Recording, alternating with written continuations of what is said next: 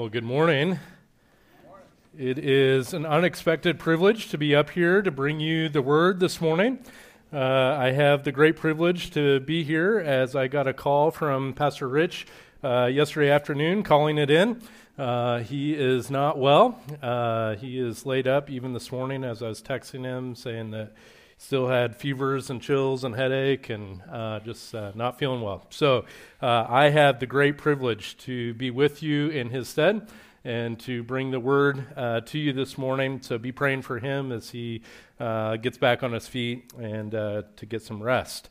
that said, I went to work quickly yesterday to think about what message I could bring to you this morning as we all begin a new year together. And I thought about talking about New Year's resolutions, but I'm not particularly fond of making big pushes for New Year's resolutions. Uh, if you have some, uh, that's great. I applaud you and would love to visit with you at the end of the year if you're able to keep them and uh, learn from you uh, in that way. Maybe you just completed some. Uh, give me a call. I'd love to talk to you and uh, learn from you from that. but that's not what we're going to talk about this morning. we're going to talk about the foundation for all of life and whatever we're doing. The reality is, in this life, our lives on their own are very delicate and unstable. The world around us is hostile and chaotic, and we need a foundation that brings stability and confidence as we strive to live our lives for the glory of God. Amen. We're going to look at a psalm that propels us into one of the fundamental and important facts of all of life and that is the existence and supremacy of the one true and living God. Let's pray together as we begin our time together. Lord, we come as a people in need of your help. Uh, we need to understand your word this morning. Not only do we want to understand it, but we want to be empowered to live by it, by your Spirit. We pray that you would help us understand it and apply it in the way that the Spirit intends. Lord, we pray that uh, you would help your servant here this morning, that it would be effective in understanding the text, but uh, also just to um, apply it in some ways that might be helpful uh, to those that are here this morning, individually, as a church body. We pray that you would be honored in it all, that you would receive all the glory. In Jesus' name, amen. Well, each day that goes by, I'm coming to realize more and more how fragile and unpredictable life is. The instability of life can be found in the sudden and unforeseen twists that we often encounter. For example, the unpredictability of health. A person may be enjoying robust well being one moment, only to face a health crisis in the next. Economic fluctuations and Unforeseen circumstances can disrupt the stability of one's financial status and situation. A thriving career may be jeopardized by unforeseen events such as economic recessions and job market changes and unexpected industry shifts. And political instability provides another one of life's inherent uncertainties.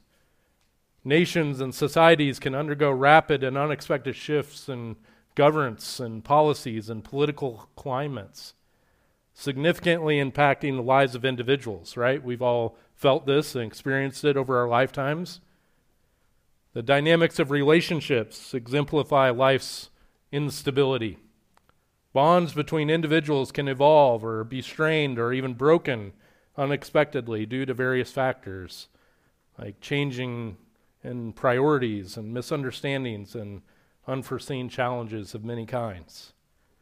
The changes and challenging nature of human connections underlines the intricate and sometimes even tumultuous nature of life's relational aspects. So many things that can cause instability and chaos in our lives. And this psalm is intended to remind God's people to trust in our sovereign, living God while living in a world that is unstable. This is a psalm of community trust. It was most likely sung antiphonally within corporate worship in Israel, where there would be a call from one portion of the community and a response from another portion of the assembly. And while the exact historical setting of the psalm isn't known with any certainty, verse 2 gives us some significant insight to understand the purpose of the psalm, where it says, the psalmist says, Why should the nation say, Where is their God? And this is a psalm that defends the glory of God against those who are skeptically scoffing at his people in the midst of their difficulties in life. And I think you'll quickly see the relevance for your life today as we get in to this psalm. So let's look at it together. I've entitled the message today, Glorifying God in a hostile world, I should mention to you your notes in the bulletin are not going to line up with my message. So you can scrap those, you can use them, but uh, whatever you want to do with those, just so you're not totally confused on what's going on.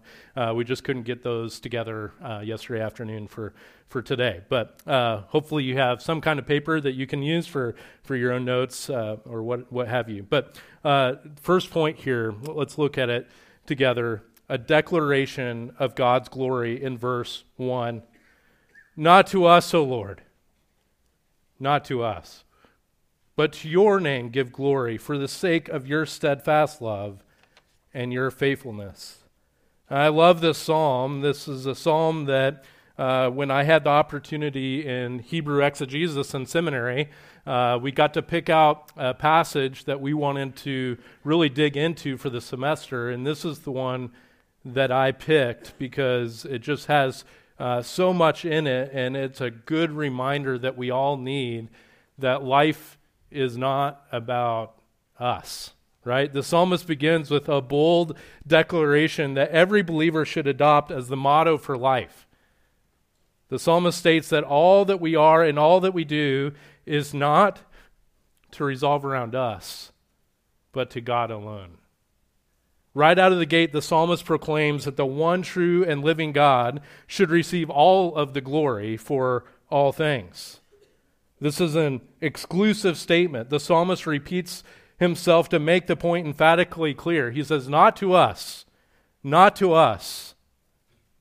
And the psalmist writes this explicit oath in the negative here with an expe- expected contrast to follow. Well, if, if not to us, then to whom? The name of Yahweh, the Lord. The object of which should receive the glory, according to the psalmist, is the name of Yahweh. This is a psalm that immediately directs our attention away from ourselves and towards God. This is a psalm that moves our attention from the horizontal that we're so accustomed to living in the day in and day out minutia of life to the vertical. This is a psalm that we all need this morning. And I know you understand the need for this psalm because, just like me, our natural bent is to focus upon ourselves, our life, our world, our circumstances. And this is not a casual focus that we have upon ourselves. No, I'm not talking about wisely looking out for our interests and personal affairs of life. That's only responsible to do. I'm not simply talking about personal interests, hobbies, or pastimes. I'm referring to each of our propensities towards self worship and the idolatry that we're all so prone to set up in our lives. We find all sorts of ways to disguise our fascination with ourselves, but we do it. We brag on our children's successes on our bumpers and our Christmas cards. We post stuff that no one should care about on our social media accounts as if someone should care. We're all prone to think about ourselves as number one, and we must be reminded that life is not fundamentally about us. This is why Jonathan Edwards, as a young 18 year old pastor, took pen to paper over eight months to write his 70 resolutions that would act as a compass for his life.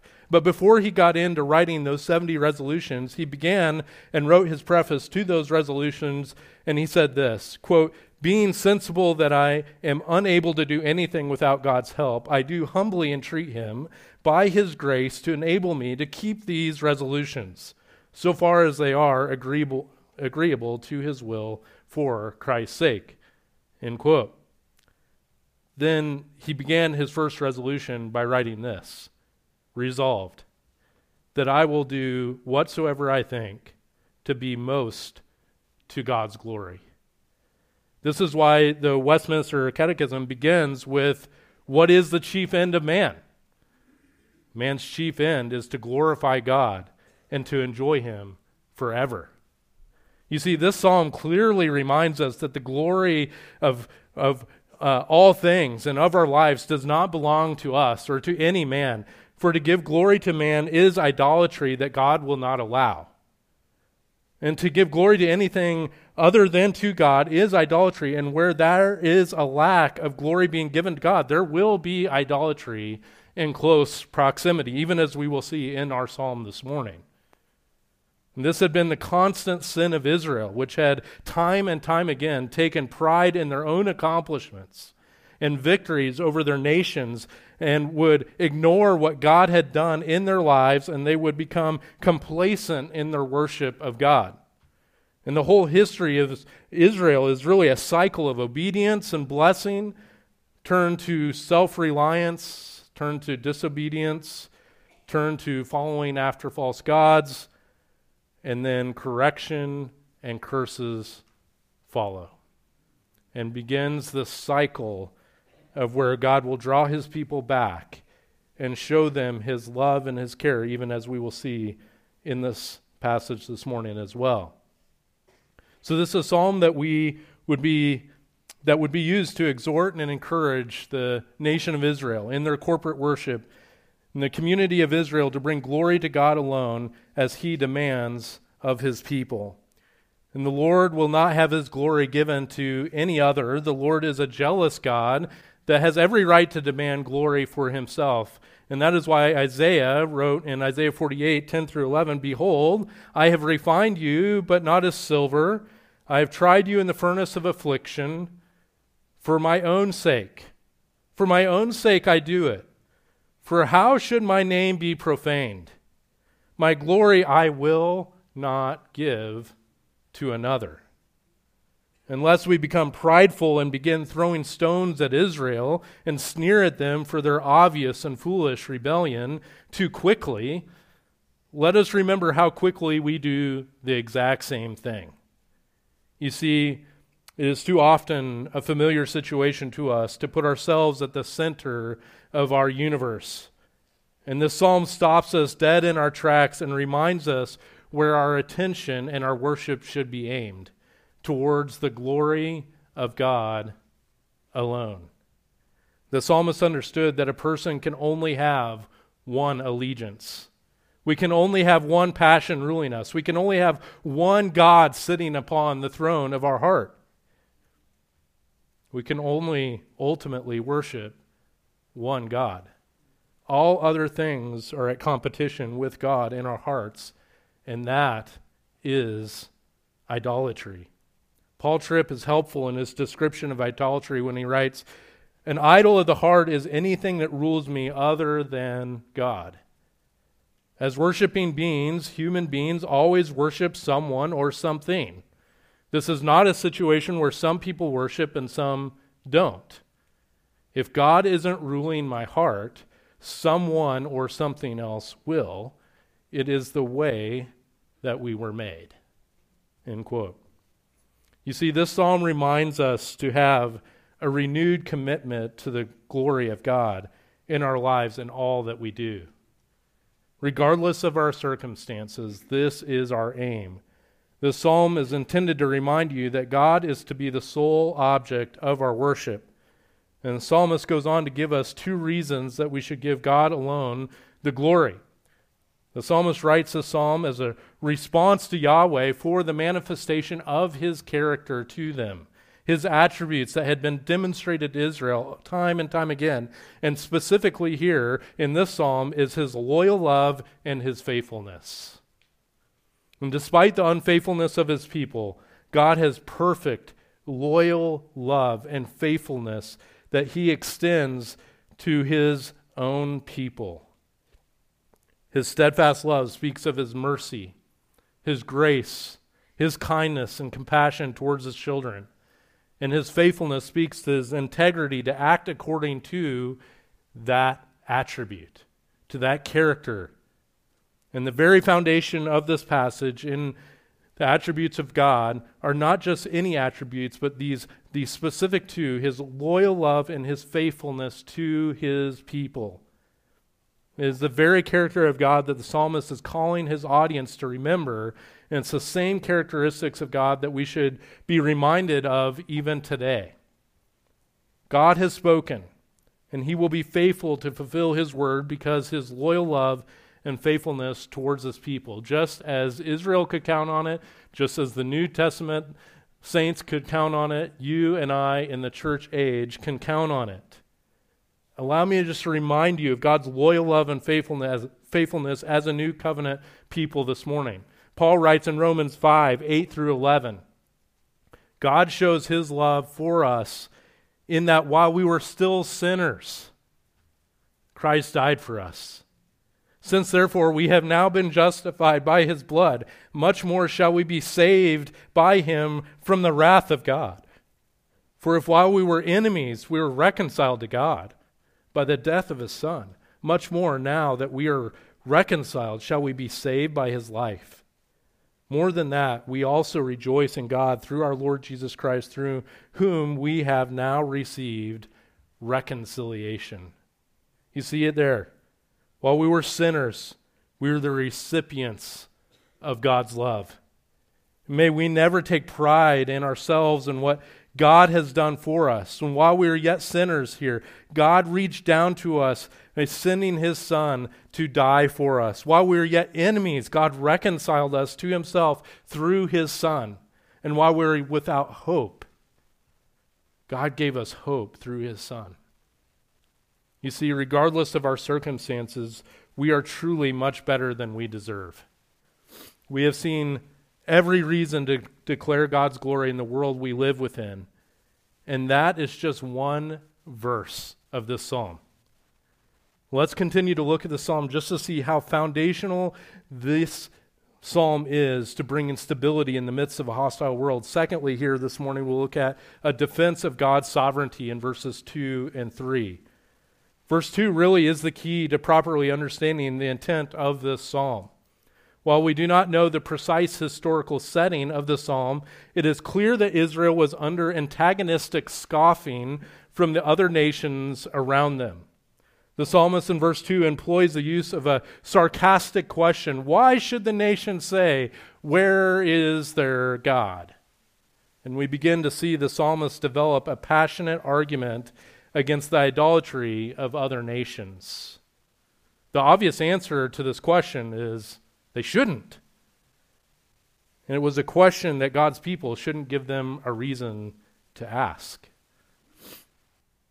The surrounding pagan nations taunted Israel when it was hit hard by calamity and every sort of difficulty.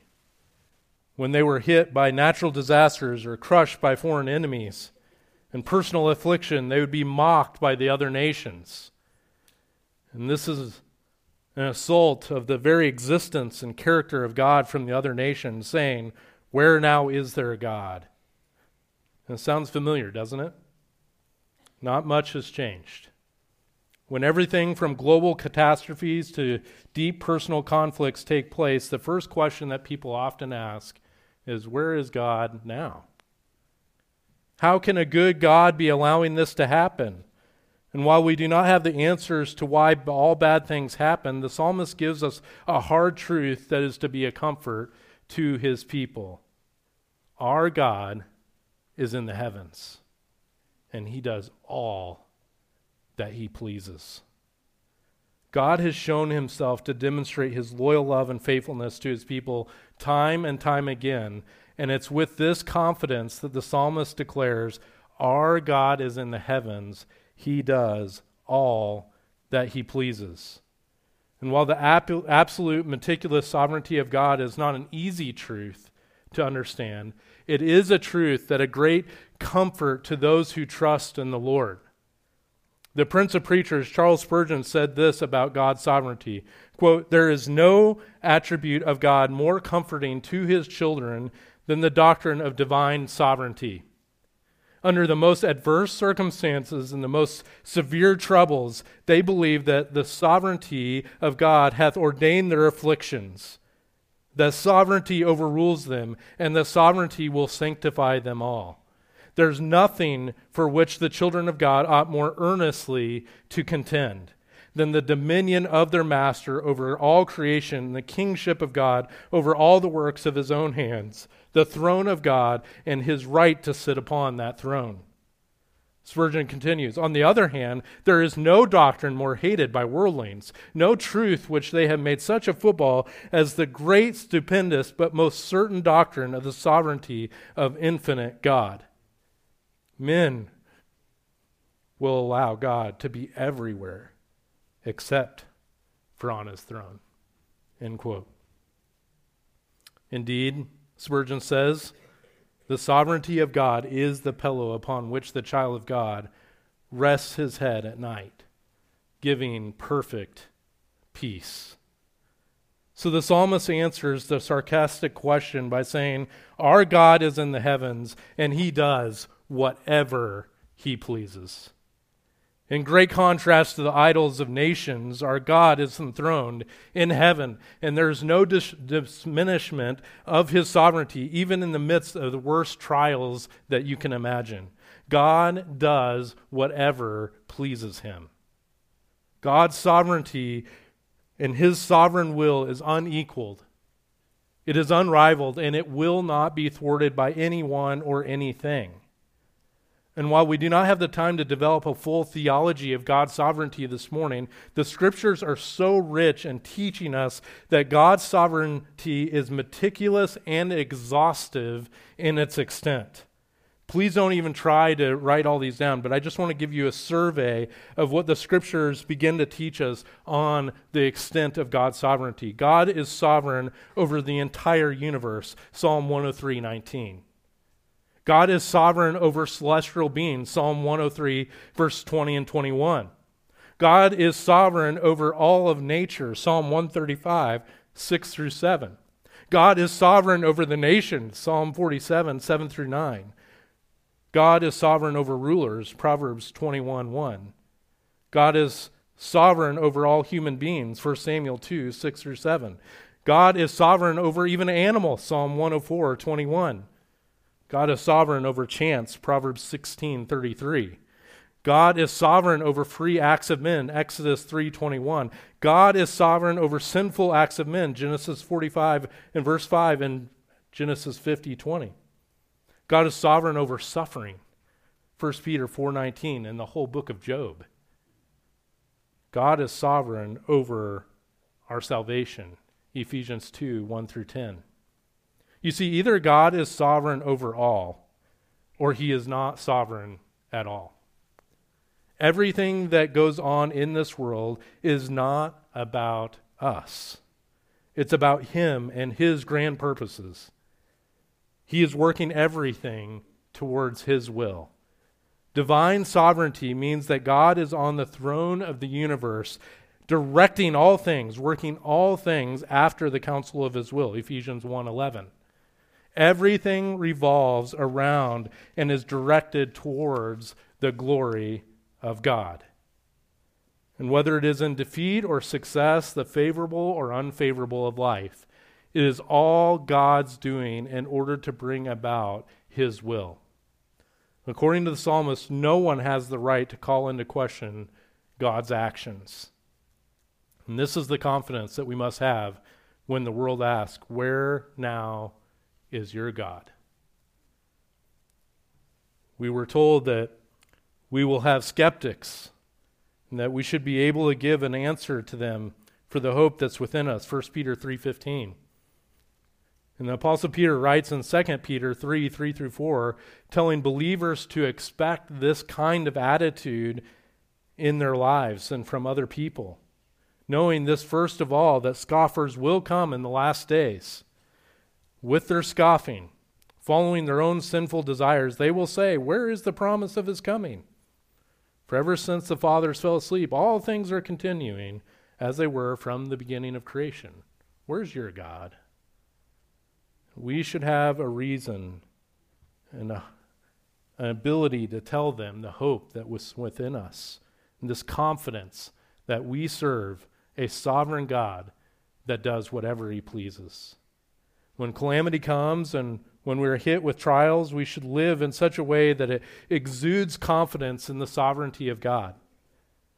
And this does not mean that you do not struggle with understanding and dealing with the pain and difficulties of trials and suffering, but that you do so with a resolved trust and confidence that God is in control. And those who worship and serve idols need to see the difference that serving a living and mighty God makes in our lives because they have no hope in the world. We have people watching us that have no hope because they are worshiping weak, lifeless gods. And this is exactly where the psalmist next takes us. If we look at verses 4 through 8, a defiance of God's foes. Look at the sad state of those who worship these idols. Verse 4 Their idols are silver and gold the work of human hands. They have mouths but do not speak, eyes but do not see. They have ears but do not hear, noses but do not smell. They have hands but not, do not feel, feet but do not walk, and they do not make a sound in their throat. Those who make them become like them. So do all who trust in them. In complete contrast to our sovereign God that is self existent and eternal, who lives and dwells in heaven doing whatever he pleases, we are now given a view of the completely lifeless, incompetent gods of the nations that can do nothing. The irony is thick here. While they're made of valuable silver and gold, they're completely worthless. They're made by human hands. They're the product of man's fallen imagination. They have no power to act. Look there again at verse 5. These idols are dumb with mouths that cannot speak. They're blind with eyes that cannot see. They're deaf with ears that cannot hear. They have no sense of smell or touch. They're lame with feet that cannot walk. These gods are useless. And these idols are dead and lifeless. As a matter of fact, according to Paul in 1 Corinthians, all gods other than the one true living God are nothing but figments of man's vain imagination. 1 Corinthians 8, 4 through 6, in the context of eating things sacrificed to idols, and Paul is addressing that issue, trying to help them understand, you know, these, these, this meat that's been offered to these other idols, it, it really is just meat, because these things are nothing. He says this, therefore, as to the eating of food offered to idols, we know that an idol has no real existence and that there is no God but one. For although there may be so called gods in heaven or on earth, as indeed there are many gods and many lords, yet for us there is one God, the Father, from whom are all things and for whom we exist, and one Lord, Jesus Christ, through whom are all things and through whom we exist. As a result of the fall, man has been really creative to do everything he can to develop systems of religion with their own gods in order to get them off of the hook with accountability with the one true God. That's why Paul writes in Romans 1 18 through 23 For the wrath of God is revealed from heaven against all ungodliness and unrighteousness of men, who by their unrighteousness suppress the truth. For what can be known about God is plain to them because God has shown it to them. For his invisible attributes, namely his eternal power and divine nature, have been clearly perceived ever since the creation of the world in the things that have been made, so that they are without excuse. For although they did not know God, for I'm sorry, for although they knew God, they did not honor him as God or give thanks to him, but they became futile in their thinking and their foolish hearts were darkened. Claiming to be wise, they became fools and exchanged the glory of the immortal God for images resembling mortal man and birds and animals and creeping things. You see, we suppress the truth about the one true Creator God and exchange Him for the idols of our own making. This was true for Israel throughout the Old Testament. This was true for those in the New Testament, and this is true in our culture today. Everything from those who worship Buddha and Allah to those that set up idols out of their homes that they live in, the cars that they drive. We're all prone to set up idols of all kinds in our lives. And the psalmist then provides us with a sobering reality that those who trust in these gods, they will become like them. You become like what you worship.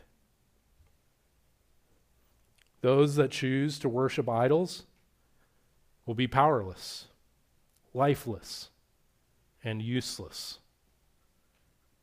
So we're given a sobering look at the worthlessness of worshiping idols. But then we're given encouragement to depend upon God's grace in verses 19, I'm sorry, verses 9 through 15. And here we see a dependency on God's grace. A dependency on God's grace. The psalmist gives us two results of putting our trust in the Lord versus these vain idols.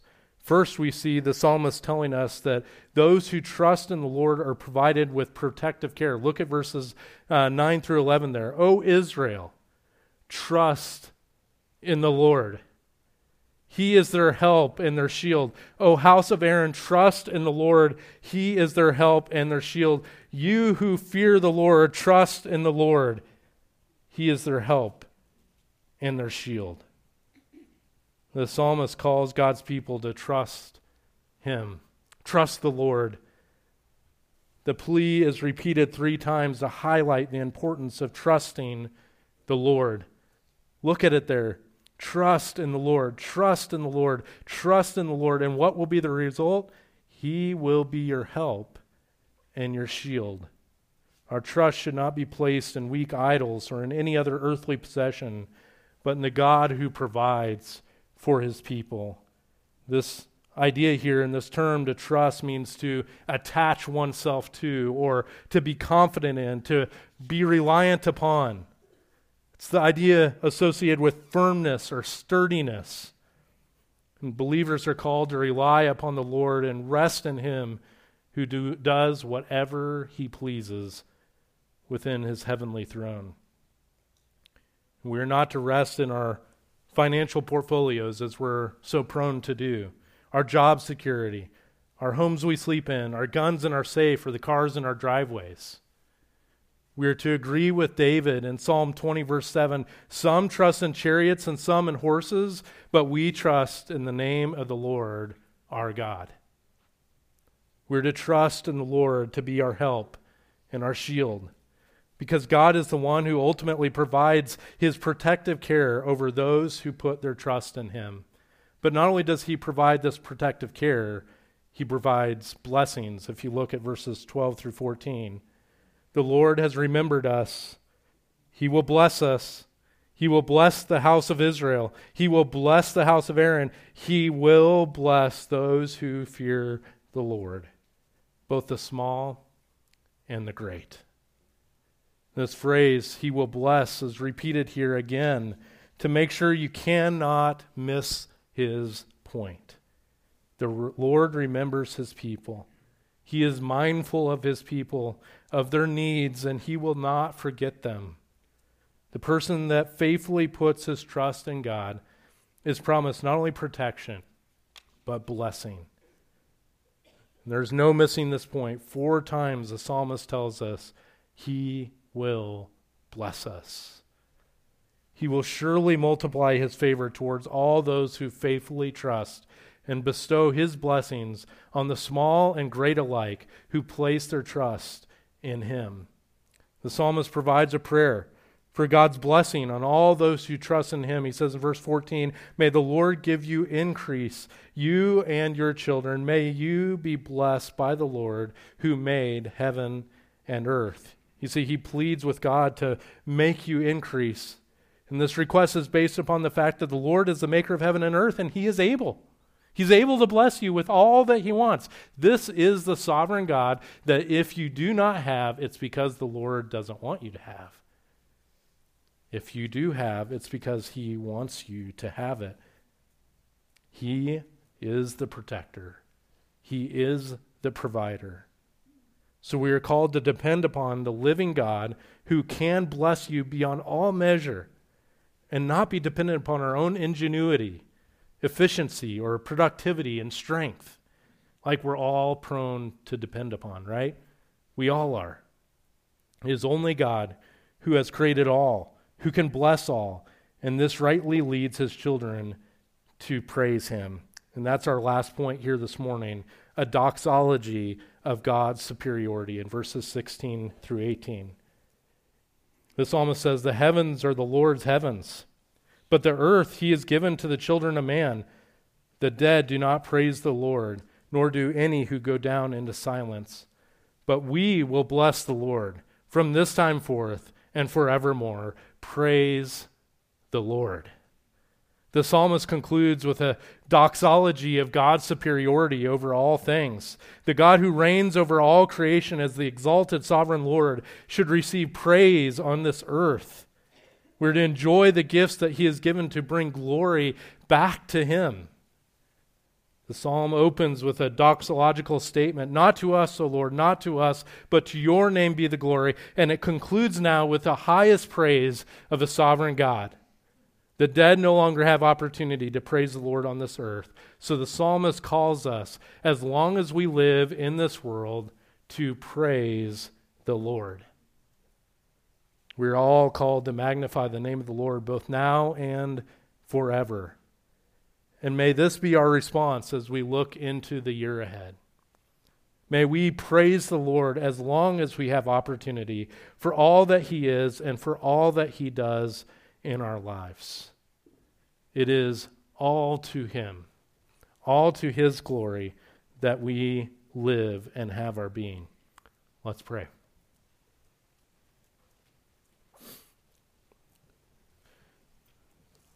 Lord, we are grateful for this psalm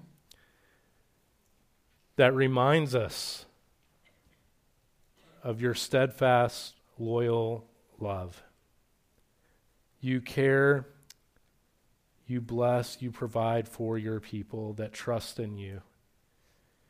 Lord, we pray that we would take something away from this text this morning, wherever we may be, whether we're in the blessings or the challenges and difficulties of life, that we would seek to bring honor and glory to you, that we would be ready to always bring you glory wherever we are at.